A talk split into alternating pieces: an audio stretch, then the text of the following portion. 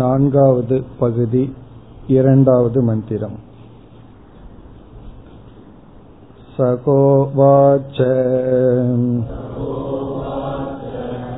उषस्तक चाक्रायणक यथा विब्रूयात् असौ गौको असौ अश्व इति एवमेव एतद्व्यपदिष्टं भवति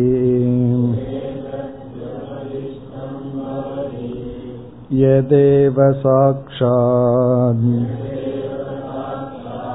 अपरोक्षात् ब्रह्म य आत्मा सर्वान्तरः तं मे व्याचक्ष्व इति एषत आत्मा सर्वान्तरक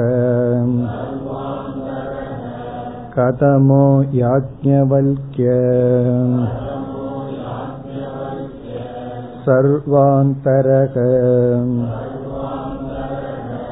न दृष्टेः। द्रष्टारं पश्येः। न श्रुतेः। श्रोतारं शृणुयाम् न मतेः मन्तारं मन्वीताः न विज्ञातेः विज्ञातारं विजानीयाः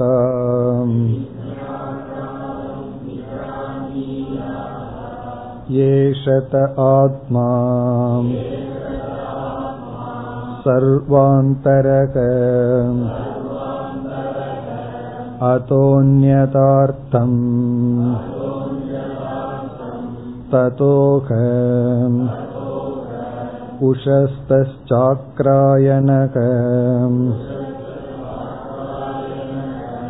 उपरराम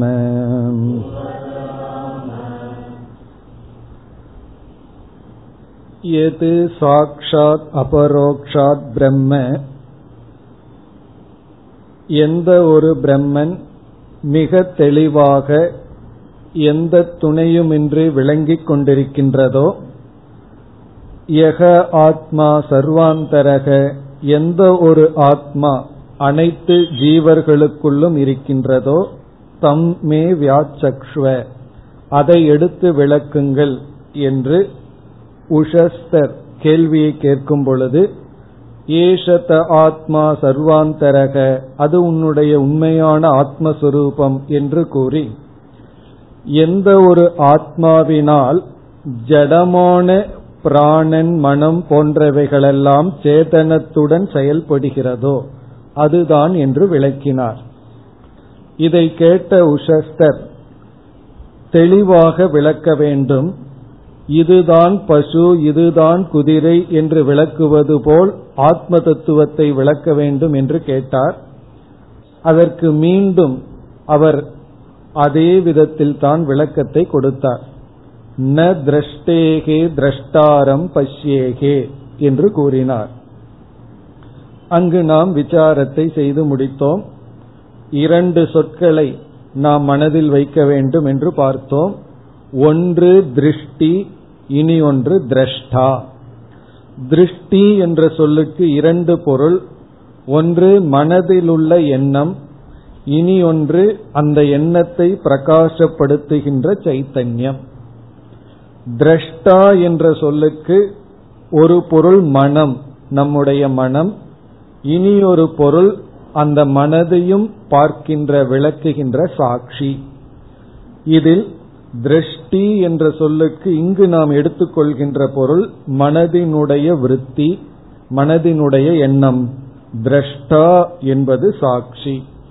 ஆகவே நமக்கு எப்படி பொருள் கிடைக்கின்றது என்றால் மனதிலுள்ள எண்ணத்தை விளக்குகின்ற சாட்சியை பார்க்க முடியாது. அதே போல கேட்கின்ற எண்ணத்தை விளக்கும் சாட்சியை பார்க்க முடியாது. சிந்திக்கின்ற எண்ணத்தை பிரகாசப்படுத்தும் சாட்சியை சிந்திக்க முடியாது என்ற விதத்தில் பொருளை பார்த்து முடித்தோம். இறுதியான சொல்லுக்கு இப்பொழுது வருகின்றோம். அதக அந்நது ஆர்த்தம். இந்த சொல்லினுடைய விளக்கத்தை தான் இப்பொழுது நாம் பார்க்க வேண்டும். இவ்விதம் ஆத்ம தத்துவத்தை விளக்கியதற்கு பிறகு அதக அதக என்றால் இதற்கு வேறாக. அந்நது அந்நது என்றால் இந்த உலகத்தில் இருக்கின்ற மற்ற பொருள்கள். ஆர்த்தம். ஆர்த்தம் என்ற சொல்லினுடைய இறுதி பொருள் மித்யா என்று பார்த்தோம். ஆனால் இதற்கு நேரடியான பொருள் வினாசி. வினாசி அழிவுக்கு உட்பட்டது அல்லது துக்காத்மகம். ஆர்த்த ங்கிறதுக்கு டிக்ஷனரி படி பொருள் வந்து துக்காத்மகம் துயர சொரூபம். கீதையில வந்து பக்தர்களை பகவான் பிரிக்கும் பொழுது ஆர்த்தோ அர்த்தார்த்தி ஜிக்யாசு ஞானின்னு பிரிச்சார். யாரெல்லாம் என் மீது பக்தி செலுத்துவார்கள் என்ற விஷயத்தில் ஆர்த்தகங்கிற சொல்லை பகவான் பயன்படுத்தினார் அதே சொல்தான். யார் துயரப்படுகிறார்களோ அவர்கள் என்னை வணங்குவார்கள். அர்த்தார்த்தினா பணத்தை விரும்புபவர்கள் என்னை வழிபடுவார்கள். ஜிக்யாசு ஞானத்தை வேண்டுபவர்கள் பிறகு ஞானி. அந்த இடத்துல ஆர்த்தகங்கிற ஒரு சொல் பயன்படுத்தப்பட்டுள்ளது. அதே சொல் தான் இங்கும் பயன்படுத்தப்பட்டுள்ளது. ஆர்த்தம் என்றால் துக்காத்மகம் துயர சொரூபம். பொதுவா துயரம் எதுல வரும்? நாசத்திலிருந்து வருவது. ஆகவே வினாசி. இப்ப வினாசி என்பதனுடைய பொருள் என்ன? அனித்தியம் நிலையற்றது. எது நாசத்துக்கு உட்பட்டது என்றால் எது நிலையற்றதோ காலத்தினால் வரையறுக்கப்படுவதோ அது. பிறகு எதெல்லாம் காலத்தினால் வரையறுக்கப்படுமோ வர்த்தமான காலத்தில் மட்டும் இருப்பது என்று பொருள். வினாசி அல்லது வந்து அனித்தியம் அப்படிங்கிற வார்த்தையினுடைய இனி ஒரு பொருள் தற்காலிகம். ஒரு குறிப்பிட்ட காலத்துல இருக்கு முன்னும் இல்லை பின்னும் இல்லை.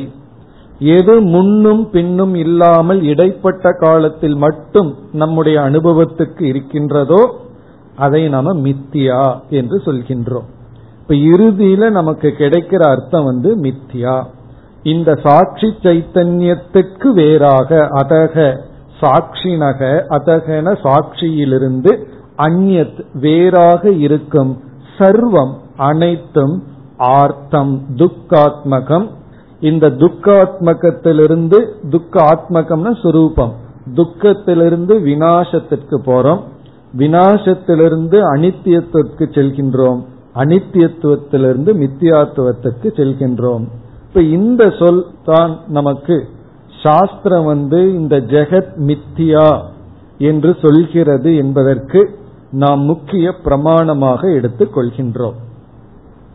ந சத்தியம் ஆகவே மித்தியா இப்ப அதக அந்நது மித்தியா இப்ப இந்த இடத்துல அந்நதுங்கிற சொல்லில் அனைத்துங்கிற சொல்லில் நாம் எப்படி பொருள் கொள்ள வேண்டும் என்றால் ஒன்று பாக்கிய பிரபஞ்சம் வெளியே இருக்கின்ற உலகம். அதுவும் அனைத்துங்கிறதுல வருகின்றது. இரண்டாவது இந்த உலகத்தை கிரகிக்கும் நம்முடைய எண்ணங்கள் மனோவிருத்திகி. ஒன்று விஷயக ஜெகத்து. பிறகு இரண்டாவது அந்த ஜெகத்தை கிரகிக்கின்ற மனதினுடைய எண்ணம். மூன்றாவது மனம். அந்த எண்ணங்கள் தோன்றுகின்ற இடம் மனம். அந்நது மீதி எல்லாம் சாட்சியை தவிர மீதி எல்லாம் ஆத்மாவை தவிர மீதி எல்லாம் அந்த எல்லாம்ங்கிறது வந்து இங்கு மனக மனோவிருத்திகி விருத்தி விஷயக என்று பிரிக்கப்படுகிறது. மனம் என்பது நம்முடைய சூக்ம சரீரம். அந்த மனதில் தோன்றிக் கொண்டிருக்கின்ற எண்ணங்கள் அதை திருஷ்டிங்கிறதுக்கு ஒரு பொருளாகவும் பார்த்தோம். அந்த எண்ணங்கள் பிறகு அந்த எண்ணங்களுக்கு விஷயமாக இருக்கின்ற வெளியே இருக்கின்ற பொருள்கள். இதெல்லாம் அந்நியத்துங்கிற சொல்லில் வருகின்றது இந்த உலகத்தை பல கோணங்கள்ல நம்ம பிரிக்கலாம். பஞ்சபூதாத்மகம்னு பிரிக்கலாம். ஸ்தூல பிரபஞ்சம் சூக்ம பிரபஞ்சம்னு பிரிக்கலாம். ஆனா இந்த இடத்துல எப்படி பிரிக்கப்பட்டுள்ளது?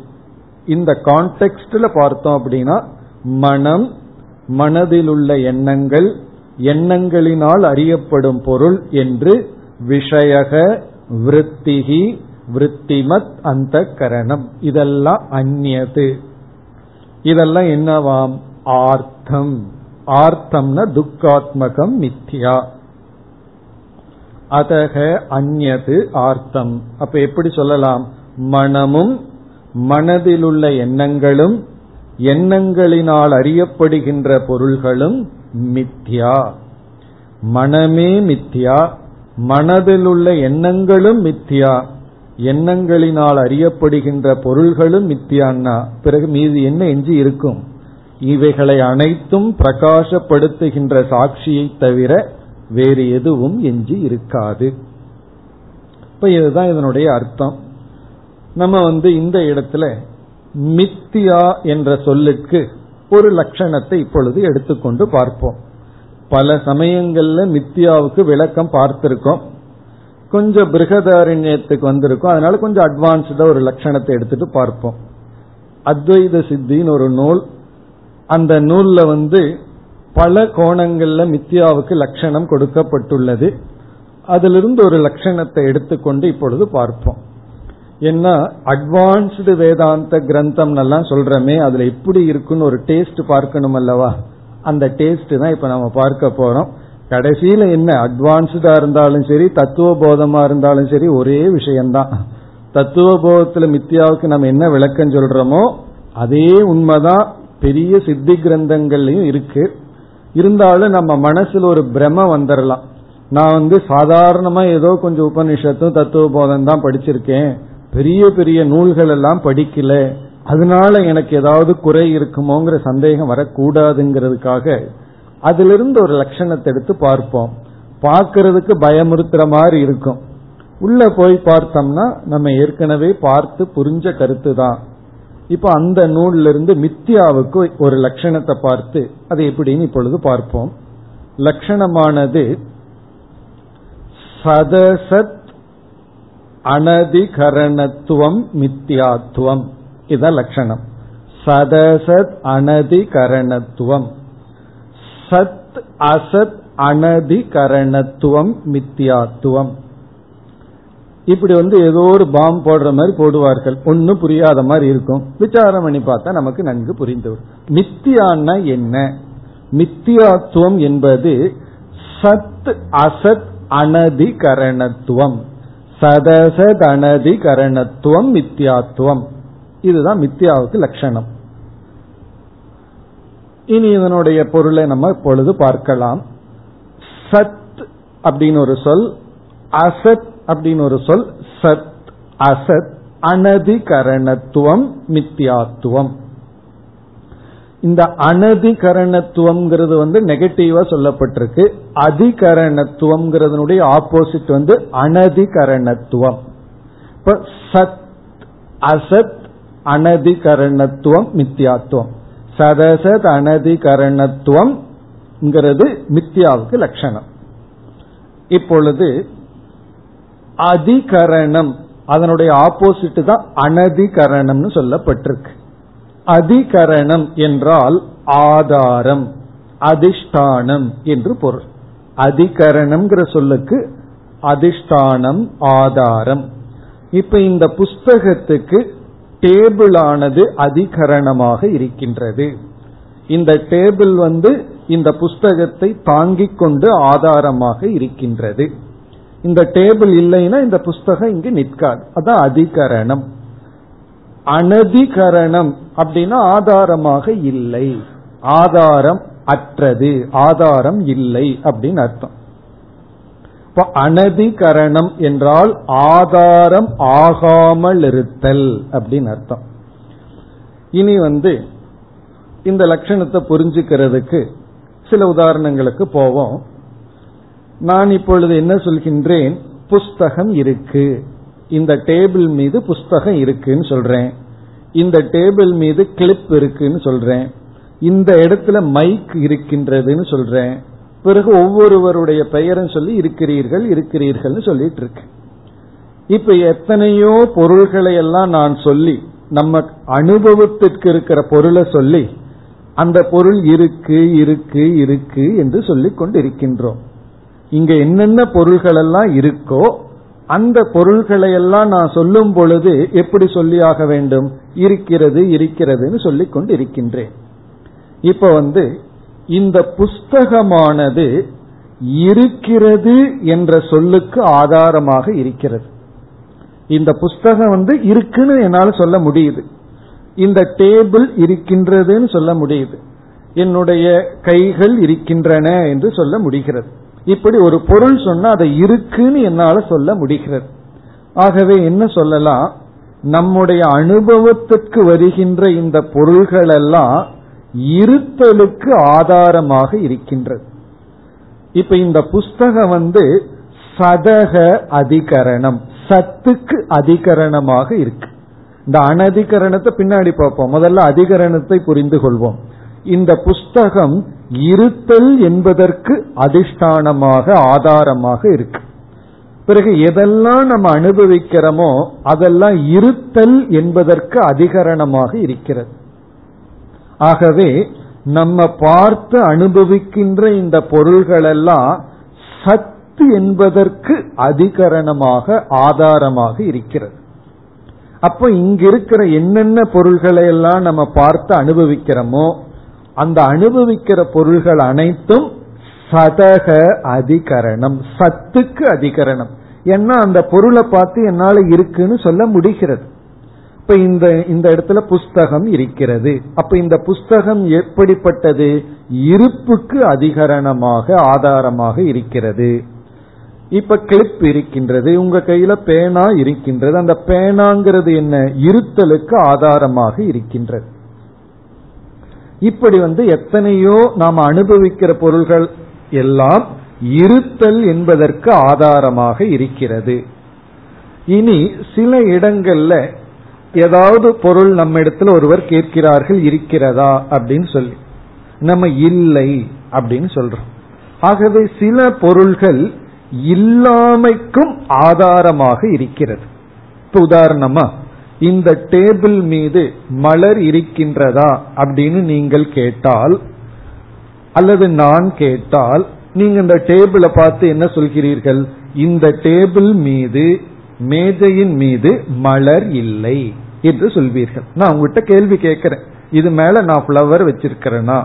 நீங்க எழுந்திருந்து பார்த்து இங்க பூ கிடையாது. ஆகவே என்ன சொல்கிறீர்கள்? பூ இல்லை அப்படின்னு சொல்கிறீர்கள்.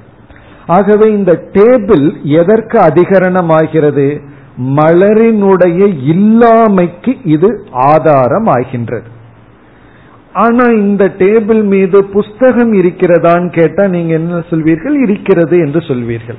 இப்ப இந்த டேபிள் வந்து புஸ்தகத்தினுடைய இருப்புக்கு அதிகரணம் ஆகிறது அது மட்டுமல்ல இருத்தல் என்பதற்கு புஸ்தகமே அதிகரணமாகி விடுகிறது. ஆனா இந்த டேபிள் வந்து மலரினுடைய இல்லாமைக்கு ஆதாரம் ஆகி விடுகிறது. இப்ப எந்தெந்த பொருள் எல்லாம் இல்லைன்னு சொல்றமோ நான் வந்து உங்களிடத்தில் இல்லை அப்படின்னு ஒரு வார்த்தையை சொன்னா உங்க மனதுல ரெண்டு கேள்வி வரும். எது இல்லைன்னு சொல்கிறீர்கள்? எங்கு இல்லைன்னு சொல்கிறீர்கள்? அப்படின்னு நீங்கள் கேட்பீர்கள். எங்கு இல்லை அப்படின்னு சொல்லி ஆகணும். எது இல்லைன்னு சொல்லி ஆகும் வெறும் இல்லைன்னு சொன்னா அது எந்த விதமான அறிவு நமக்கு வராது. இப்ப காலையில நம்ம போறோம். வெறும் களிமண் மட்டும் இருக்கு. குயவன் அமர்ந்துள்ளான். பானையை செய்ய ஆரம்பிக்க போகின்றான். இன்னும் பானை செய்ய ஆரம்பிக்கல. அப்ப நம்ம என்ன சொல்றோம்? இந்த களிமண்ணானது பானையினுடைய இல்லாமைக்கு ஆதாரமாக இருக்கிறது. களிமண் வந்து பானையினுடைய இல்லாமைக்கு ஆதாரமாக இருக்கிறது.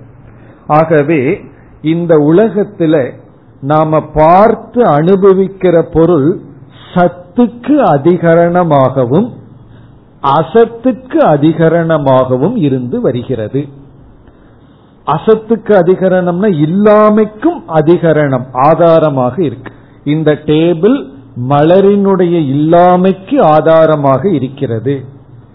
பிறகு வந்து களிமண் பானையினுடைய இல்லாமைக்கு ஆதாரமாக இருக்கிறது. உங்க பாக்கெட்ல பணம் இருக்கான்னு கேட்டா நம்ம இல்லைன்னு சொல்றோம். அப்ப பாக்கெட் எதற்கு ஆதாரமா இருக்கு? பணத்தினுடைய இல்லாமைக்கு ஆதாரமாக நம்முடைய பாக்கெட் இருக்கின்றது.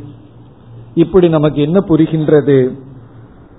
சத் என்ற ஒரு தத்துவத்திற்கு ஆதாரமாக சில பொருள்களை பார்க்கிறோம். அசத்துக்கு ஆதாரமாக சில பொருள்களை பார்க்கிறோம். அசத்துக்கு ஆதாரமா சிலது இருக்கு. அதிகரணமா சிலது இருக்கு. சத்துக்கு அதிகரணமா சிலது இருக்கு. இங்க மித்தியா அப்படிங்கிறது என்ன அப்படின்னா எந்த ஒன்று சத்துக்கும் ஆதாரம் இல்லையோ எந்த ஒன்று அசத்துக்கும் ஆதாரமாக இல்லையோ அது மித்தியா. எந்த ஒன்று இருத்தல் என்பதற்கும் அதிகரணமாக இல்லையோ எந்த ஒன்று இல்லை என்பதற்கும் அதிகரணமாக இல்லையோ அது மித்தியா. இல்ல நம்ம தெரிஞ்ச கருத்து தான். தெரியாத வார்த்தையை போட்டு குழப்பிட்டு இருக்கோம் அவ்வளவுதான். கருத்து ஒன்றுதான். இப்ப எப்படி? உடனே மித்தியான்னா நம்ம யாரை கூப்பிட்டாகணும்? நம்ம பாம்பு தான் பாம்பை விட்டா நம்ம மித்தியாவை புரிஞ்சுக்க முடியாது. இப்ப வந்து கயிறு இருக்கு. இந்த கயிறு இருக்கின்றதல்லவா? அந்த கயிறு வந்து சத்துக்கு ஆதாரமாக இருக்கின்றது இது கயிறு என்று சொல்றோம். கயிர் இருக்கின்றது அப்படின்னு சொல்றோம். அப்ப கயிறை என்ன சொல்லிடலாம் சதக அதிகரணம். சத்தினுடைய அதிகரணம் கயிறு அப்படின்னு நம்ம சொல்ல முடியும். காரணம் என்ன? கயிறை நம்ம இருக்குன்னு சொல்ல முடிகிறது. ஆகவே கயிறானது இருத்தல் என்பதற்கு ஆதாரமாக அதிஷ்டானமாக அதிகரணமாக உள்ளது. சரி கயிற்றின் மீது யானை தெரிகிறதான்னு கேட்டா நம்ம என்ன சொல்லுவோம்? கயிற்றின் மீது யானை எல்லாம் கிடையாது. ஆகவே கயிற்றின் மீது யானை நின்று கொண்டு இல்லை. கேக்குறேன் இந்த கயிற்றின் மீது யானை நிக்குதா? அல்லது கயிற்றின் மீது எலி அமர்ந்து கொண்டு இருக்கிறதா? யானைன்னா ரொம்ப கற்பனை பண்ண வேண்டியது இருக்கு. இந்த ஒரு சின்ன கயிறு போதும் எலி ஏறுறதுக்கு. அப்ப அந்த கயிற்றின் மீது எலி அமர்ந்து கொண்டு இருக்கிறதா அப்படின்னு கேட்டா நம்ம என்ன சொல்லுவோம்? இந்த கயிறானது எலியினுடைய அசத்துக்கும் ஆதாரமாக இருக்குன்னு சொல்லிடுறோம். அப்போ கயிறானது எலியினுடைய இல்லாமைக்கும் ஆதாரமா இருக்கு இருத்தலுக்கும் ஆதாரமா இருக்குன்னு சொல்லலாம். கயிற்றின் மீது நம்ம இப்ப பாம்ப பார்க்கிறோம். இப்ப நம்ம எதை பார்த்துட்டு இருக்கோம் தெரியாம கயிற்ற பாம்பா பார்த்துட்டு இருக்கோம் சரி இந்த பாம்பு இருக்கே அத சத்தினுடைய அதிகரணம்னு சொல்ல முடியுமா? இருத்தலினுடைய அதிகரணம்னு இந்த பாம்புக்கு ஸ்டேட்டஸ் கொடுத்துட முடியுமா? ஆனா கயிற்றுக்கு கொடுத்திருக்கோம். இருத்தலுக்கு அதிகரணமாக கயிறு இருக்கிறது. என்ன கயிறு இருக்குன்னு சொல்றதுனால. அதே ஸ்டேட்டஸ் பாம்புக்கு கொடுத்துட முடியுமா? என்றால் கொடுக்க முடியாது. பாம்புக்கு இருத்தல்ங்கிறதுக்கு அதிகரணம்ங்கிற தன்மையை பாம்புக்கு கொடுக்க முடியாது. ஏனென்றால் ஞானம் வந்தால் பாம்பானது இல்லாமல் போகி விடுகிறது. இப்ப ஞானம் வந்த உடனே பாம்பு இல்லாமைக்கு சென்று விடுவதனால் பாம்பு வந்து சத்தினுடைய அதிகரணம் அல்ல. புஸ்தகம் இருத்தலினுடைய அதிகரணம். கயிறு இருத்தலினுடைய அதிகரணம் சத்தினுடைய அதிகரணம் ஆதாரம். அப்படி பாம்பானது சத்தினுடைய அதிகரணம் அல்ல. ஆகவே சதக அனதிகரணத்துவம் பாம்புக்கு இருக்கு. சரி இல்லாமையினுடைய அதிகரணம்னு சொல்லிவிடலாமா எப்படி கயிற்றின் மீது எலி அமர்ந்து கொண்டு இல்லை? இப்ப கயிற்று வந்து எலியினுடைய இல்லாமைக்கு அதிகரணம்னு சொல்ல முடிஞ்சதே அதே போல பாம்பு இல்லாமையினுடைய அதிகரணம் இல்லாமைக்கு ஆதாரம்னு பாம்ப சொல்ல முடியுமா? என்றால் சொல்ல முடியாது. ஏனென்றால் நமக்கு இருக்கிற மாதிரி தெரிகிறது. நமக்கு பாம்பு அனுபவத்தில் இருக்கு. ஆகவே பாம்பானது இல்லாமையினுடைய அதிகரணம்னு சொல்ல முடியாது. பிரதீதேகே. அது நமக்கு தெரிவதனால் அனுபவத்தில் இருப்பதனால். ஆகவே இப்ப பாம்பு வந்து இருத்தலினுடைய அதிகரணமாகவும் ஆக முடியாது இல்லாமையினுடைய அதிகரணமாகவும் ஆக முடியாது. இப்ப மித்தியாங்கிறது எது என்றால் எந்த ஒரு பொருள் இருத்தலுக்கும் இல்லாமைக்கும் அதிகரணமாக முடியாதோ அந்த பொருள் மித்தியா. சதசத் அனதிகரணத்துவம் மித்தியாத்துவம். சத்துக்கு அதிகரணமாக இல்லாமலும் அசத்துக்கு அதிகரணமாக இல்லாமலும் இருப்பது மித்தியா. இந்த ரெண்டும் பாம்புக்கு தான் பொருந்தும். கயிறானது ரெண்டுக்குமே அதிகரணமா இருக்கு. சத்துக்கும் அதிகரணமா இருக்கு கயிறு. என்ன கயிறு இருக்குன்னு சொல்றேன். அப்ப இருத்தல்ங்கிறதுக்கு கயிறு எனக்கு ஆதாரமா இருக்கு. ஏதோ ஒன்று கயிற்றின் மீது இல்லைன்னு என்னால சொல்ல முடியும். எலியோ அணிலோ கயிற்றின் மீது இல்லைன்னு சொல்ல முடியும். ஆகவே கயிறானது ஏதாவது ஒன்றினுடைய இல்லாமைக்கும் ஆதாரம்னு சொல்ல முடியும். ஆனா கயிற்றின் மீது நாம் பார்க்கிற பாம்பு இருக்கே அது வந்து இருத்தலினுடைய ஆதாரம்னு சொல்ல முடியாது. சொல்லலாம் எது வரைக்கும்? அனுபவத்தில் இருக்கிற வரைக்கும் பார்த்துட்டு இருக்கிற வரைக்கும். ஞானம் வந்துடுதுன்னு சொன்னா பிறகு இருத்தலினுடைய அதிகரணம்ங்கிற ஸ்டேட்டஸ் அந்த பாம்புக்கு போயிரும். ஆகவே சொல்ல முடியாது. சரி இல்லாமையினுடைய அதிகரணம் சொல்லலாமே உண்மையிலேயே பாம்பு அங்க இல்லையே. பாம்பு இல்லாததுனால பாம்பானது இல்லாமையினுடைய அதிகரணம்னு சொல்லலாம் என்றால் அதுவும் சொல்ல முடியாது. பாம்பு இருக்கிறது போன்ற ஒரு அனுபவம் வந்து அந்த அனுபவம் வந்து சத்தியமான ஒரு பயத்தை கொடுக்குது. பொய்யான பாம்பு தான். ஆனா பயம் வந்து சத்தியமான ஒரு பயம். அதெல்லாம் பாம்பு கொடுக்கின்றதே. ஆகவே அது இல்லாமையினுடைய அதிகரணம்னு சொல்ல முடியாது. பிறகு அது எப்படின்னா சரி இருத்தல் இல்லை இரண்டினுடைய கலப்பினுடைய அதிகரணம்னு சொல்ல முடியாது ரெண்ட கலக்க முடியாது. இருத்தல் இல்லாமை வந்து இரண்டு விருத்த தர்மம். ஆகவே எந்த ஒன்று ரொம்ப பிக்கூலியரா இருக்கு. இருத்தலினுடைய அதிகரணமாகவும் இல்லாமையினுடைய அதிகரணமாகவும் இல்லையோ. அதத்தான் நம்ம வந்து லட்சணத்துல சதசத் அனதிகரணத்துவம். சத்துக்கும் அசத்துக்கும் அதிகரணமாக இல்லாமல் இருத்தல் மித்தியாத்துவம் இதுதான் மித்தியாவுக்கு லட்சணம். சதசத் அனதிகரணத்துவம் மித்தியாத்துவம் இப்படி சொல்லி இந்த மாதிரி எல்லாம் தர்க்க ரீதியா விளக்கிறது தான் பெரிய நூல்கள்ல செய்யப்படுகின்ற விஷயம். இதை நம்ம என்ன பார்த்தோம்? ஏற்கனவே நம்ம பார்த்தது சிம்பிளா பார்த்தது இருக்குன்னு சொல்ல முடியல இல்லைன்னு சொல்ல முடியல அது மித்தியா அனுபவத்தில் இருக்கு ஆராய்ந்து பார்த்தால் இல்லை அது மித்தியா இதான் நம்ம ஏற்கனவே படிச்சது. அனுபவத்தில் இருக்கு ஆராய்ந்து பார்த்தால் இல்லை இது மித்தியான்னு நம்ம படிச்சிருக்கோம். இதே கருத்து தான் அதிகரணம்னு ஒரு புதிய வார்த்தையை சொல்லி சத்துக்கு அதிகரணம் அசத்துக்கு அதிகரணம்னு எல்லாம் அறிமுகப்படுத்தி எந்த ஒன்று சத்துக்கும் அசத்துக்கும் அதிகரணமாக இல்லையோ அது மித்தியா என்று மித்தியாவுக்கு லட்சணம் சொல்லப்படும். அங்க வந்து பல லட்சணங்கள் சொல்லப்பட்டிருக்கு அந்த நூல்ல. அதுல ஒரு லட்சணம் இந்த லட்சணம். சதசத் அனதிகரணத்துவம் மித்தியாத்துவம். இருத்தல் என்பதற்கும் இல்லை என்பதற்கும் எது பொருளாகாதோ அது மித்தியா. ஏன் இருத்தல் என்பதற்கு பொருளாகாது? அது ஞானத்தினால் நீக்கப்படுவதனால். ஏன் இல்லை என்பதற்கு பொருளாகாது? அனுபவிப்பதனால். ஆகவே மித்தியா என்பது இருத்தல் இல்லாமை. இந்த இரண்டுக்கும் ஆதாரம் ஆகாதது. இது வந்து நம்ம உதாரணத்துல பார்த்துட்டோம். எல்லாத்துக்கும் தெரியும் பாம்பு மித்தியான்னு சொல்லி. ஆனா இந்த உலகம்னு வரும் பொழுது அதை நம்ம வந்து கனெக்ட் பண்ணணும். இந்த உலகத்தை வந்து சாஸ்திரம் என்ன சொல்லுது? இருத்தல் என்பதற்கு ஆதாரம் அல்ல. பிறகு இதுவரைக்கும் எக்ஸாம்பிள்ல புஸ்தகம் இருக்கு அது இருக்குன்னு சொன்னீர்களேன்னா எக்ஸாம்பிள்குள்ளது அதாவது புஸ்தகம் சத்தியம். எதை வச்சு பார்க்கும்போது? பாம்பை பார்க்கும் பொழுது. பாம்புக்கு புஸ்தகம் சத்தியம் கயிறு சத்தியம்.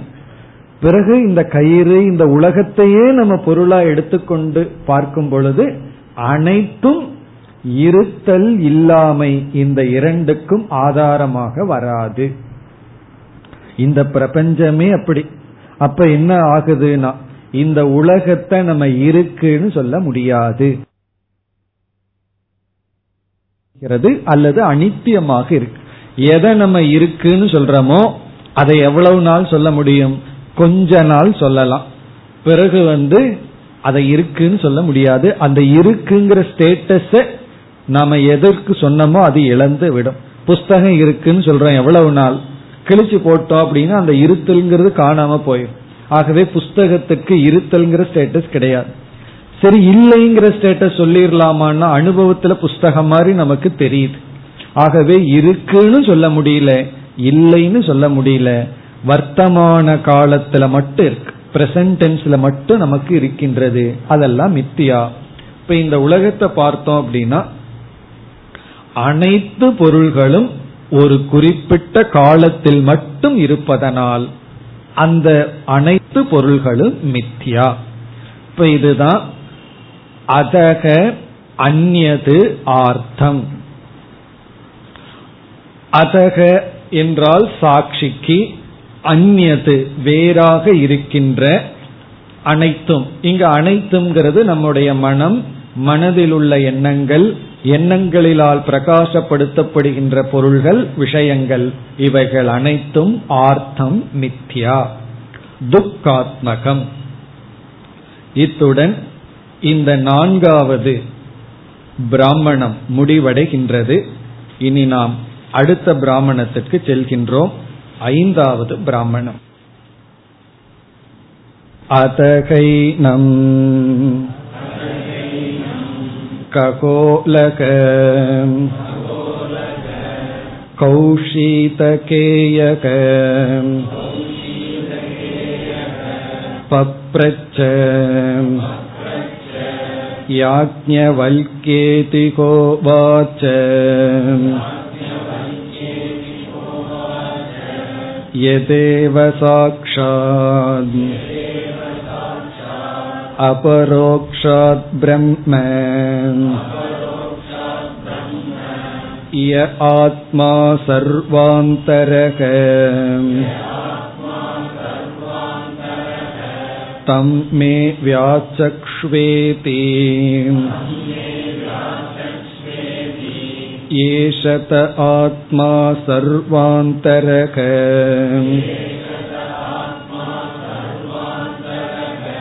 कथमो याज्ञवल्क्य सर्वान्तरः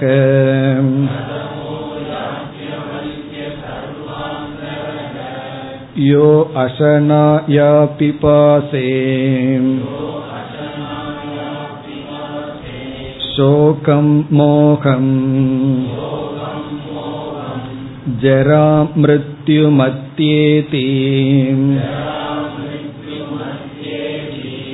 एतं वैतमात्मानम्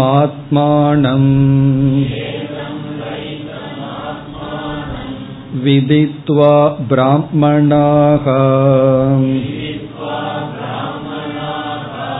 पुत्रैषणायाश्च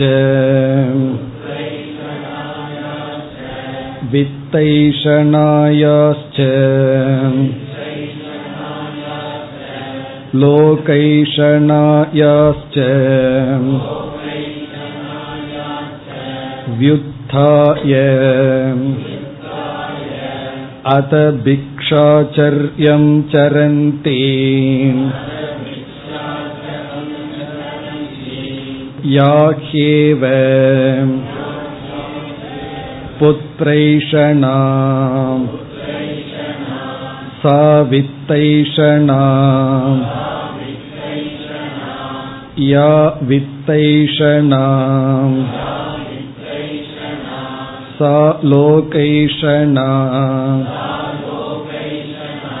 उबेह्येव येषणे एव भवतः तस्मात् ब्राह्मणः पाण्डित्यं निर्विद्य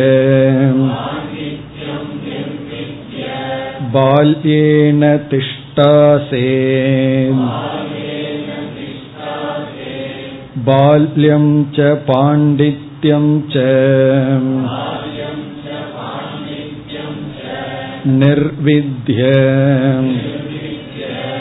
अत मुनिः अमौनं च मौनं च निर्विद्य अथ ब्राह्मणक स ब्राह्मणक केन स्यात् येन स्यात् तेन ईदृश एव अतोऽन्यतार्थम् ततोक ककोलक कौशीतकेयक उपरराम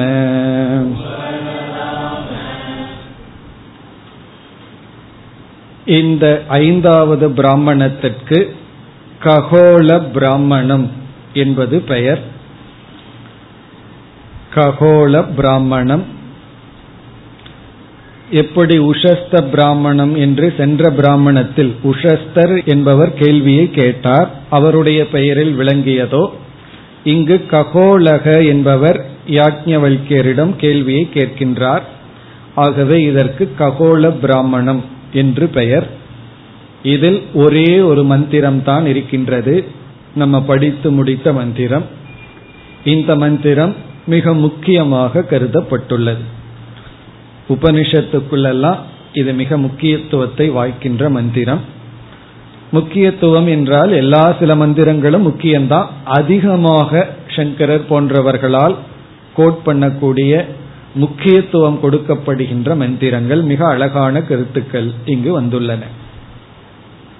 இப்ப இந்த மந்திரத்தில் என்னென்ன விஷயங்கள் இருக்கின்றன என்றால் முதல் விஷயம் ஆத்மஸ்வரூபம். ஆத்மஸ்வரூபம்.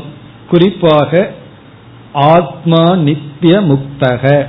சம்சாரம் அற்றது ஆத்மஸ்வரூபத்தில் குறிப்பா சம்சாரம் அற்றது அதாவது ஆத்மஸ்வரூபத்தை நம்ம பொதுவா சத் சுரூபம் சித் சுரூபம் அனந்த சுரூபம் பூர்ணஸ்வரூபம்னு சொல்லுவோம். அது பொதுவா அடிக்கடி நம்ம பார்க்கிற லட்சணம். ஆத்மாவினுடைய தன்மை என்னன்னா உடனே என்ன லட்சணத்தை சொல்லுவோம்? சத்தியம் ஞானம் அனந்தம். அது ஆத்மாவினுடைய அல்லது பிரம்மத்தினுடைய லட்சணம்னு சொல்லுவோம். சைத்தன்ய சொரூபம் சொல்லுவோம். ஆனா இங்கு சம்சார வர்ஜிதம் சம்சாரம் அற்ற சொரூபம் என்பது முக்கியமாக விளக்கப்படுகிறது. சம்சாரமற்ற சொரூபம். அது முதல் கருத்து. இரண்டாவது கருத்து சாதனாணி சில சாதனைகள். அந்த சாதனைகளில் குறிப்பாக இரண்டு சாதனைகள் சொல்லப்பட்டுள்ளது. ஒன்று ஞானம் இரண்டு சாதனைகள். ஒன்று ஞானம் இரண்டாவது சந்நியாசம் அல்லது தியாகம். சந்நியாசம் அல்லது தியாகம் என்கின்ற சாதனை. இனி ஒன்று ஞானம். இந்த சாதனையை பற்றிய விளக்கம். மூன்றாவது விஷயம் இந்த மந்திரத்தில் வருவது. அனாத்மாக்களில் இருக்கின்ற ஆசையினுடைய விபாகம் வேற்றுமைகள். அனாத்மனி இச்சா விபாக அனாத்மனினா அனாத்ம விஷயத்தில் இச்சா நம்முடைய ஆசையினுடைய விபாகம் வேற்றுமைகள். நம்ம மனதில் இருக்கின்ற ஆசைகளை எல்லாம் வரைப்படுத்தப்படுகிறது. இவ்வளவு ஆசை. இந்தந்த ஆசையா பிரிச்சிடலாம். அதாவது மனதில் இருக்கிற ஆசை எப்படி எல்லாம் பிரிக்கப்படுதுன்னா முதல்ல ஆசை. அனாத்ம இச்சான்னு ஃபர்ஸ்ட் பிறகு இந்த ஆசையை இரண்டா பிரிக்கப்படும். சாதன இச்சா சாத்திய இச்சான் பிறகு மூன்றா பிரிக்கப்படும். நான்கா பிரிக்கப்படும் ஆறா பிரிக்கப்படும் இப்படி எல்லாம் பிரிவு. அதாவது நம்ம மனசில் இருக்கிற ஆசையை கேட்டகரைஸ் பண்றது. அதாவது ஒன்று ஒரே கேட்டகரியில போட்டுடலாம். ஆசைன்னு வந்துட்டா ஒன்றுன்னு சொல்லிடலாம். அல்லது ஆசையை இரண்டா பிரிக்கலாம். மனசில் இருக்கிற ஆசைகளை எல்லாம் சாதன இச்சா சாத்திய இச்சான்னு பிரிக்கலாம். அல்லது வேறு கோணத்துல நான்கா பிரிக்கலாம் ஆறா பிரிக்கலாம். இப்படி அனாத்ம இச்சையானது வேறுபடுத்தப்படுகிறது. முதல்ல ஆசைன்னு வந்தாவே ஒன்றுதான். அல்லது இரண்டுன்னு பிரிக்கலாம். இப்படியெல்லாம் அனாத்மனி இச்சா விபாகக. பிறகு நான்காவது கருத்து ஸ்ரவண மனன நிதித்தியாசன விளக்கம். சிரவணம் மனநம் நிதித்தியாசனம். இவைகளுக்கெல்லாம் புதிய பெயர்கள் கொடுக்கப்பட்டு விளக்கம் வருகின்றது. இதுதான் முக்கியமா கடைசியா ஒரு கருத்து அது ஏற்கனவே வந்தது. அதோன்யதார்த்தம்னு ஏற்கனவே சொல்லப்பட்ட அனாத்ம மித்தியாத்துவம் பிறகு வந்து ஞானியினுடைய லட்சணம். அது மிக சுருக்கமாக கோடிட்டு காட்டப்பட்டுள்ளது. அப்படி சொன்னா நம்ம ஞானியினுடைய லட்சணத்தை சேர்த்துட்டா ஐந்தாவது கருத்தா எடுத்துக்கலாம். பிறகு மித்தியாத்துவம் ஏற்கனவே சென்ற மந்திரத்துல சொன்ன கருத்து ரிப்பீட் ஆகுது. அதையும் சேர்த்திட்டா ஆறாவது கருத்துன்னு எடுத்துக்கொள்ளலாம் அப்படி ஆறு கருத்துக்கள் எடுத்துக்கொள்ளலாம் அல்லது மெயினா புதிய கருத்துக்கள் இங்கு நான்கு. ஒன்று ஆத்மஸ்வரூபம். அதாவது ஆத்மா சம்சாரமற்றது என்ற ஒரு கருத்து. இரண்டாவது சாதனைகள். ஞானம்ங்கிற சாதனை குறிப்பிடப்பட்டு மீண்டும் இங்கு சந்நியாசத்தை பற்றிய ஒரு விசாரம் வர இருக்கின்றது. சங்கரரும் சந்நியாசத்தை பற்றி விசாரம் செய்ய போகின்றார். ஏன்னா இந்த மந்திரங்கள்லாம் தான் நமக்கு ஸ்ட்ராங் எவிடன்ஸ் சந்நியாசத்தை. பிக்ஷாச்சரியம் சரந்தி. இதையெல்லாம் விட்டுட்டு இவன் பிக்ஷை பிக்ஷாச்சரியம்னா சந்நியாச வாழ்க்கையை எடுத்துக் கொள்கிறார்கள். என்றெல்லாம் இங்கு விசாரம் உள்ளது. மந்திரமே மிக தெளிவாக பேசுகிறது. பிறகு வந்து அனாத்மாவில் இருக்கிற இந்த இச்சையானது உபனிஷத்தை பிரிச்சு காட்டுது உன்னுடைய மனதில் இருக்கிற ஆசைகளை எல்லாம் சில ஆசைகளை இந்த கேட்டகரியில போடலாம் சில ஆசைகள் இந்த கேட்டகரி சில ஆசைகளை இப்படி பிரிக்கலாம்னு பிரித்து காட்டுகின்றது. பிறகு நான்காவது சிரவண மனன நிதித்தியாசனத்திற்கு சில புதிய விளக்கங்கள்.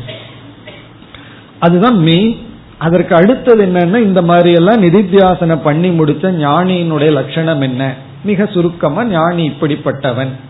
அது ஐந்தாவது கருத்தா எடுத்துக்கலாம். பிறகு ஆறாவது ஏற்கனவே சொன்ன அதே வாக்கியம் தான் வருகிறது கடைசியில அதோன்யதார்த்தம். இந்த ஆத்மாவுக்கு வேறாக இருக்கின்ற அனைத்தும் ஆர்த்தம் மித்யா. இதுதான் இந்த மந்திரத்தினுடைய சாராம்சம். இதுல இருக்கிற சில சொற்கள் எல்லாம் மிக அழகான சொற்கள். இதெல்லாம் நிதித்தியாசனத்திற்கு உகந்த மந்திரம். அதனால வந்து இந்த முழு மந்திரமே மனப்பாட பகுதி. இது அப்படியே மனப்பாடம் பண்ணி வைக்கணும். இது இந்த ஃபுல் மந்திரம். ரொம்ப பெருசா இருந்தாலும் இது வந்து நம்ம தியானத்திற்கு மிக உறுதுணையாக உதவி செய்கின்ற சில சொற்கள் அழகான சொற்கள். விளக்கம் இங்கு நம்ம அதிகமா பார்க்க போறதில்லை. ஆனா அந்த சொற்களினுடைய அழகு மிக நல்ல முறையில் இருக்கின்றது. இனி வந்து சங்கரருடைய அறிமுகத்தை பார்ப்போம். சங்கரர் இங்கு அதிகமான விளக்கம் எழுதவில்லை. மிக சுருக்கமாகத்தான் அறிமுகப்படுத்தி பிறகு ஒவ்வொரு சொற்களுக்கான பொருளை மிக சுருக்கமாக விளக்கியுள்ளார். சங்கரருடைய இன்ட்ரோடக்ஷனுக்கு போவோம். இங்கு வந்து முதல்ல என்ன சந்தேகம் வருதுன்னு சொன்னா இதற்கு முன் பிராமணத்துல என்ன கேள்வி கேட்கப்பட்டதோ உஷஸ்தர் வந்து என்ன கேள்வி கேட்டாரோ அதே கேள்விதான் இங்கும் கேட்கப்படுகிறது. கேள்வியில மாற்றம் கிடையாது. ஆகவே இந்த ககோலர் என்ன பண்ணிட்டார்? கேள்வியை காப்பி அடிச்சிட்டார். எல்லாம் பதிலத்தான் காப்பி அடிப்பாங்க. இவர் கேள்வியை காப்பி அடிச்சிட்டார். இவருக்கு முன்னாடி இதற்கு முன்னாடி வந்து உஷஸ்தர் என்ன கேள்வி கேட்டாரோ ஒரு வேர்டும் கூட மாறாம அதே கேள்வியை கேட்கின்றார் யாக்கியவல்கியரிடம் யாக்ஞவல்கியர் என்ன செஞ்சிருக்கணும்? கொஞ்சம் புத்திசாலியா இருந்தா பேசாம அதே பதில சொல்லியிருக்கணும். அதே கேள்விக்கு என்ன பதில் பண்ணியிருக்கணும்? ஆனா என்ன? இங்கு முற்றிலும் வேறு விதமா பதில் சொல்ற. அந்த பதில விட்டுட்டு totally different answer for same question ஒரே கேள்விக்கு வேறு விதமான பதில் வருகிறது. பூர்வபக்ஷி சும்மா இருப்பானா? உடனே அவனுக்கு சில சந்தேகம் எல்லாம் வந்துருது. அந்த சந்தேகம் என்ன? முதல்ல பூர்வபக்ஷி சொல்றான் இதற்கு முன்னாடி இருந்த உஷஸ்தர் என்ன கேள்வி கேட்டாரோ அதே கேள்வியத்தான் இங்க என்ன பண்றார்? ககோலரும் கேட்கிறார். பதில் அதே பதிலா இருந்திருந்தா நம்ம ஒத்துக்கலாம். கேட்கப்பட்ட கேள்விக்கு எந்த ஒரு ஆத்மா விளக்கப்பட்டதோ அதே ஆத்மா தான் இங்கும் விளக்கப்பட்டிருக்குன்னு ஒத்துக்கலாம். ஆனா இங்க பதிலோ வேறையா இருக்கு. கேள்வி ஒன்றா இருக்கு. ஆகவே இங்க பூர்வபக்ஷி ஃபர்ஸ்ட் என்ன சொல்றான்? சென்ற பிராமணத்துல பேசப்பட்ட ஆத்மா வேறு இந்த பிராமணத்தில் பேசப்படுகின்ற ஆத்மா வேறு. அப்படித்தான் நம்ம எடுத்து ஆகணும் ஏன்னா லாஜிக்கலா இப்படி இருக்கு ஒரே கேள்வி. ஆனா பதில் மாறி மாறி இருக்கு. அப்படிங்கும் பொழுது என்ன ஆகுது அங்க ஒரு ஆத்மா விசாரம் செய்யப்பட்டது இங்கு ஒரு ஆத்மா விசாரம் செய்யப்பட்டுள்ளது. ஆனா நம்ம என்ன சொல்ல போறோம்? இல்ல அதே கேள்விதான் அதே கேள்வியாக இருந்தாலும் ஒரே ஆத்மா நிர்குண பிரம்மஸ்வரூபத்தை பற்றி தான் இங்கும் விளக்கம்னு சொன்னா அவன் என்ன சொல்றான்? எந்த ஒரு ஆத்மாவானது சென்ற பிராமணத்தில் இருப்பதே இங்கும் விளக்கப்பட்டுள்ளது அப்படின்னு சொன்னா சென்ற பிராமணத்திலேயே கேட்டு புரிஞ்சுட்டு போக வேண்டியது எதற்கு இங்கு அதே ஆத்மா பேசணும்? அதே விஷயத்தை ஏன் பேச வேண்டும்? இங்கு வந்து இந்த கேள்விக்கு பதில் சொல்லப்பட்ட காரணத்தினால் அங்கு பேசப்பட்ட விஷயமே இங்கு பேசப்பட்ட விஷயமாக எடுத்துக்கொள்ள முடியாது. அப்படி பேசப்பட்டிருந்தால் பூர்வபக்ஷியினுடைய முதல் ஆர்கியுமெண்ட் வந்து புனருக்தி தோஷம். மீண்டும் பேசியதையே பேசியது என்கின்ற தோஷம் வருகிறது. சொன்னதையே சொல்லக்கூடாது. அறிவில்லாதவர்கள் சொல்லலாம் பெரியவர்கள் சொல்லக்கூடாது. சொன்னதையே சொல்லிட்டு இருந்தா எப்படின்னா அதுக்கு அர்த்தமே இல்லை. முதல் முறை சொன்னாவே யாரும் சீரியஸா கேட்கறது இல்லை இனி அதையவே ரெண்டாவது முறை சொன்னா யாராவது சீரியஸா கேட்பார்களா? ஆகவே கேட்பவர்களுக்கு ஸ்ரத்த வர நீங்க சொன்னதையே நாலு முறை சொல்லி பாருங்க. சிரத்தையோடைய கேட்பார்கள் கோபம் தான் வரும். ஆகவே புனருக்தி தோஷம் வரக்கூடாது. அதனால என்னன்னா இங்க வேற சப்ஜெக்டா இருந்தாக வேண்டும். சென்ற பிராமணத்துல எந்த ஒரு ஆத்மா விளக்கப்பட்டதோ அந்த ஆத்மா இங்கு பேசப்படக்கூடாது. ஏன்னா அது அங்கு பேசப்பட்டு விட்டது. ஆகவே புனருத்தி தோஷம் வர்றதுங்கிற காரணத்தினால இங்கு ஒரு ஆத்மா அங்கு ஒரு ஆத்மான்னு வச்சுக்குவோம் அப்படின்னு அவன் சொல்றான். பிறகு சொல்றேன் இல்ல புனருக்தி தோஷமா இருந்தாலும் பரவாயில்ல புரியறதுக்காக மீண்டும் மீண்டும் சொல்லப்பட்டதுன்னு அதை எப்படியாவது காம்ப்ரமைஸ் பண்ணிட்டோம் அப்படின்னா. பிறகு என்ன சொல்றான் பூர்வபக்ஷி? சரி அதே ஆத்மா பேசப்பட்டு இருந்தால் அதே பதில் தானே வந்திருக்கணும் இங்கு வேற ஏதோ பதில் எல்லாம் வருதே. அப்படி கேட்கின்றான். பிறகு கடைசியில் அவன் என்ன சொல்றான் நான் என்ன சொல்றேன்? போன மந்திரத்துல வந்து பிராமணத்துல வந்து ஜீவாத்மாவை பற்றியோ இங்கு வந்து பரமாத்மாவை பற்றி வச்சுக்குவோம். அல்லது உனக்கு வேணும்னா மாத்திக்கோ. இஷ்டம். ஆனா ஒரே ஆத்மாவா இருக்கக்கூடாது. எனக்கு அதுதான் அப்படின்னு சொல்றான். அங்க பரமாத்மாவை பத்தி பேசியதாக இங்க ஜீவாத்மாவை பற்றி பேசியதாகவும் இரண்டு சத்தியம் இருப்பதாக வைத்துக் கொள்வோம். அங்க ஒரு சத்தியம் பேசப்பட்டது இங்க ஒரு சத்தியம் பேசப்பட்டது என்ன எத்தனையோ சாஸ்திரங்கள்ல ஈஸ்வரனும் சத்தியம் ஜீவனும் சத்தியம் சொல்லப்பட்டிருக்கு. அப்படி இருக்கும்போது அங்கு ஒரு சத்தியம் இங்க ஒரு சத்தியம் ஆளுக்கு ஒன்று சரியா போச்சு ரகலை இல்லை அப்படின்னு அவன் சொல்றான். இதையெல்லாம் சங்கரர் கேட்டு சங்கரர் வந்து பதில் சொல்றார். ரொம்ப சிறிய பூர்வபக்ஷம் தான் அதுக்கு சங்கரருடைய பதில் வந்து அப்படி அல்ல அங்கு எந்த ஒரு ஆத்மா பேசப்பட்டதோ அதே ஆத்மா தான் இங்கும் பேசப்படுகிறது. அதாவது இரண்டு பிராமணங்களில் கேள்வி ஒன்றாக இருக்கின்றது பதிலும் ஒன்றுதான். ஒரே விஷயம்தான் பதில். அங்கு எந்த ஒரு கேள்விக்கு ஒரு ஆத்மா விளக்கப்பட்டதோ அதே ஆத்மாதான் அதே கேள்விக்கு விளக்கப்பட்டுள்ளது. இப்படி சொன்ன உடனே பூர்வபக்ஷிக்கு ரெண்டு தோஷத்தை சொல்லலாம். ஒன்று ஏன் புனருக்தி? மீண்டும் ஏன் அதே ஆத்மாவை பேசணும்? இரண்டாவது வந்து அங்கேயே புரிஞ்சிருக்கலாமே இது எதற்கு? அப்படின்னு ஒரு கேள்வி வரலாம். அங்கேயே நம்ம அதே ஆத்மாவை புரிஞ்சிட்டோம்னா இந்த பிராமணத்தை நம்ம எதற்கு படிக்கணும்? ஏன்னா அதுதான் அங்கேயும் புரிந்து விட்டோமே என்றால் அதற்கு சங்கரர் பதில் சொல்றார் ஆத்மாவினுடைய வேறு சில தன்மைகள் இங்கு விளக்கப்படுகிறது. அதே ஆத்மா பட் விசேஷக. சில விசேஷமானது இங்கு விளக்கப்பட்டுள்ளது. இப்ப சென்ற பிராமணத்துல ஆத்மாவுக்கு சில லட்சணங்கள் சில சொரூபம் சொல்லப்பட்டது. அதே ஆத்மா தான் இங்கும் பேசப்படுகிறது. ஆனால் அங்கு சொல்லப்படாத வேறு சில விசேஷங்கள் இங்கு பேசப்படுகிறது. இப்ப ஆத்மாவை பற்றி மேலும் சில தெளிவு நமக்கு கிடைக்கின்றது. அது ஒரு கருத்து. அதுலேயே எல்லாம் அடிபட்டு போகுது. புனருக்தி கிடையாது. விஷயம்தான் புனருக்தி. அந்த விஷயத்தில் இருக்கிற சொரூபம் புனருக்தி அல்ல. புனருக்தினா திரும்பி சொல்றது. எந்த ஒரு ஆத்மா சென்ற பிராமணத்தில் இருந்ததோ அதே ஆத்மா தான் இங்கும் பேசப்படுகிறது. ஆனா அதே தன்மையை பேசி இருந்தா தான் அதற்கு பேரு புனருக்தி பிறகு இங்க யாக்கியம் வைக்கிற என்ன பண்ணிட்டாரு? வேறு சொரூபத்தை கொடுத்திருக்கிறதுனால சொன்னதை சொல்லுதல்ங்கிற தோஷம் கிடையாது. சொன்ன விஷயம் சொல்லப்பட்டுள்ளது சொன்ன விஷயத்தினுடைய சொரூபம் சொல்லப்படவில்லை.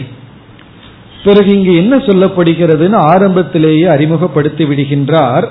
அதாவது சம்சார ரஹிதக ஆத்மா. ஆத்மாவுக்கு சம்சாரம் இல்லை என்ற புதிய கருத்து இங்கு சொல்லப்படுகிறது. பொதுவா ஆத்மாவுக்கு சத் சுரூபம் சித் சுரூபம்னு சொல்லிட்டு இருப்போம் இங்க சம்சாரமற்றது ஆத்மா என்ற கருத்து சொல்லப்படுகிறது. சம்சார ரகிதக ஆத்மா. பிறகு மீண்டும் அடுத்த கருத்தை சங்கரர் குறிப்பிடுகின்றார். இங்கு சில சாதனைகள் விளக்கப்படுகிறது. ஆகவே ஆத்மஸ்வரூபம் புதிய கருத்து. அங்கு சொல்லாத புதிய கருத்து இங்கு வருகிறது. ஆத்மாவினுடைய சொரூபம் ஆத்மா துயரமற்றது சம்சாரமற்றது.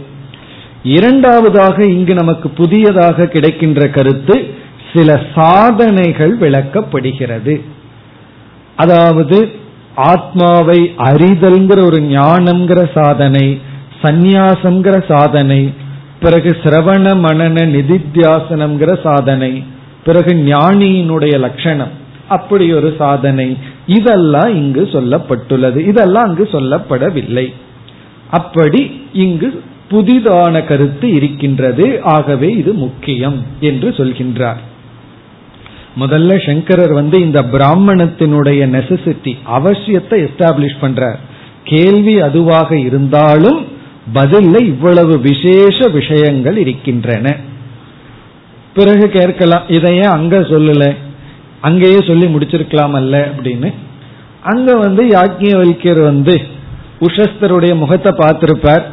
இதை சொன்ன உடனே அவருக்கு ஒரு திருப்தி வந்திருக்கும் சரின்னு விட்டுருப்பார். இங்க இவருக்கு வந்து என்ன தேவைங்கிறத யாக்கியவல்யர் உணர்ந்திருப்பார் சொல்லி இருப்பார். அதனாலதான் வந்து டாக்டர் வந்து எல்லா பேஷண்ட்டுக்கும் ஒரே மருந்தை கொடுக்க மாட்டார். அப்படி கொடுத்தா அவர் டாக்டர் இல்ல சில டாக்டர் இருப்பாங்க எல்லாத்துக்கும் ஒரே மருந்தை கொடுத்துட்டு இருப்பாங்க. அப்படியெல்லாம் சின்ன வயசுல டாக்டரை வந்து கிண்டல் பண்றது வழக்கம். எல்லாத்துக்கும் ஒரே மாத்திரையை கொடுக்க தலைவலினா அவர் ஏன்னா அவருக்கு தெரிஞ்ச மாத்திரை அதுதான். அதே போல பேஷண்ட்டுக்கு தகுந்த மாத்திரை கொடுக்கணும். அதே போல குருவு எல்லாத்துக்கும் ஒரே சாதனையை கொடுக்க கூடாது ஆளுக்கு தகுந்த மாதிரி. உடனே வந்து குருவுக்கு வந்து பாதபக்ஷம் இருக்கு. அவருக்கு இதை செய்ய சொல்றாரு இதை என்ன செய்ய சொல்றாருன்னு சொல்லக்கூடாது. அவரவர்களுடைய மனதிற்கு தகுந்தாற்போல் சில சாதனைகளை அவரவர்களுக்கு கொடுக்கணும். அப்படி இங்கு யாக்கியவல்யர் என்ன செய்துள்ளார்? இங்கு கேட்ட ககோலருக்கு சில சாதனைகளை விளக்க வேண்டும் என்று விளக்கி உள்ளார் ஆகவே கேள்வி ஒன்றாக இருந்தாலும் வெக்தி சிஷ்யர்கள் அந்த இண்டிவிஜுவல் சிஷ்யர்களுக்கு தகுந்தாற்போல் உபதேசம் அமைவதில் தவறில்லை. தவறில்லை அல்ல அப்படித்தான் உபதேசம் அமைய வேண்டும். பிறகு வந்து மீண்டும் பூர்வபக்ஷி பிடிச்சுக்கிறான். அவன் என்ன சொல்றான்? நான் அப்படிங்கிற ஒரு சொல் இருக்கு. அந்த நான்கிற சொல்லுதான் சம்சாரியாவும் இருக்கு. அகம் அந்த அகங்கிறதா இப்ப சம்சாரியா இருக்கு. இப்ப நீங்க என்ன சொல்ல போறீங்க? இந்த அகங்கிறது அசம்சாரின்னு சொல்ல போகிறீர்கள். அதுதான் இங்கு புதிதாக கொடுக்கப்பட்ட ஞானம்னு சொல்கிறீர்கள். இவன் படிக்கிறதுக்கு முன்னாடியே கேள்வி கேட்க ஆரம்பிச்சிடறான். படிச்சதுக்கு அப்புறம் சில கேள்விகள் கேட்கணும். படிக்கிறதுக்கு முன்னாடி கேட்டோம்னா பிரயோஜனம் இல்லைன்னா அதுதான் அந்த பாடத்திலேயே வரப்போகுது. இவன் இந்த பிராமணத்துக்குள்ள போய் படிக்கிறதுக்கு முன்னாடியே இந்த இன்ட்ரோடக்ஷன்லயே ஒரு கேள்வியை டெவலப் பண்றான். என்ன இங்க சங்கரர் என்ன சொல்லியிருக்கார்? அசம்சாரி ஆத்மா அகம்னு புதுசா இங்க வரப்போகுதுன்னு சொல்றார். உடனே இவன் கேள்வி கேட்கிறான் சம்சாரி அகம்னு நான் இருக்கேன். ஆனா அசம்சாரி சம்சாரம் அற்றது அகம்னு இங்க உபதேசம் வரப்போகுது. எப்படி ஒரு அகம் சம்சாரியாகவும் அசம்சாரியாகவும் இருக்க முடியும்? ஒரு இடம் இரண்டு விருத்த தர்மத்துடன் எப்படி சேர்ந்திருக்கும்? ஏக அதிகரணம் விருத்த தர்ம யுக்தம் எப்படி? அப்படின்னு இங்க பூர்வபக்ஷி கேட்கிறான். ஒரே நான் அந்த நான் இடத்தில் எப்படி சம்சாரியாக இருத்தல்? என்ன என்னுடைய அனுபவமே அதற்கு பிரமாணம். பிறகு சாஸ்திரம் சொல்லுது நீ சம்சாரி அல்ல அகம் அசம்சாரிங்கிறது உபதேசமாக இந்த பிராமணத்தில் சொல்லப்படுகிறதுங்கிறீங்களே அது எப்படி சம்பவிக்கும்? அதுக்கு சங்கரர் மிக அழகா விளக்கம் சொல்றார். அதெல்லாம் சம்பவிக்கும் அப்படியெல்லாம் தோஷம் கிடையாது. காரணம் என்னவென்றால் இங்க ஒரு வார்த்தையை சொல்றார் பிராந்தி மாத்திரம் ஹி சம்சாரித்துவம். சங்கரருடைய ஓன் வேர்ட் பிராந்தி மாத்திரம் ஹி சம்சாரித்துவம். இந்த சம்சாரித்துவம் என்பது வெறும் பிராந்தி தான். பிராந்தி மாத்திரம். பிராந்தி மாத்திரம் அப்படின்னா வெறும் குழப்பத்துல வந்ததுதான் சத்தியம் அல்ல. சம்சாரமே நித்தியா அப்படின்னு சொல்ற. அதாவது சம்சாரமே மித்தியா அப்படின்னு சொல்றதுல இருந்து இவர் என்ன சொல்றார் என்றால் எங்கு வந்து மித்தியான்னு ஒரு தத்துவம் வருதோ அந்த இடத்துல ஒரே இடத்துல இரண்டு விருத்தம் சம்பவிக்கும். இரண்டு சத்தியமான விருத்தம் ஒரு இடத்துல சம்பவிக்காது. ஒரு சத்தியம் ஒரு மித்தியா ஒரு இடத்தில் சம்பவிக்கும். ஆகவே அகங்கிற இடத்துல சத்தியமான சொரூபமும் அதாவது முக்தி சொரூபம் சத்தியமும் மித்தியாவான சம்சாரமும் சம்பவிக்கும். சத்தியமான சம்சாரமும் சத்தியமான முக்தியும் அகங்கிற இடத்துல சம்பவிக்காது. ஆனால் சத்தியமான முக்தியும் மித்யாவான சம்சாரமும் சம்பவிக்கும். சம்சாரம் மித்யாவா இருக்கிறதுனால அகங்கிற இடத்துல இரண்டும் சம்பவிக்கும் என்று சொல்கின்றார். மேலும் விளக்கத்தை அடுத்த வகுப்பில் பார்ப்போம். ॐ पूर्णमधः पूर्णमिधं पूर्णात्पूर्णमुदच्छते पूर्णस्य पूर्णमादाय पूर्णमेवावशिष्यते ॐ शान्ति शान्ति शान्तिः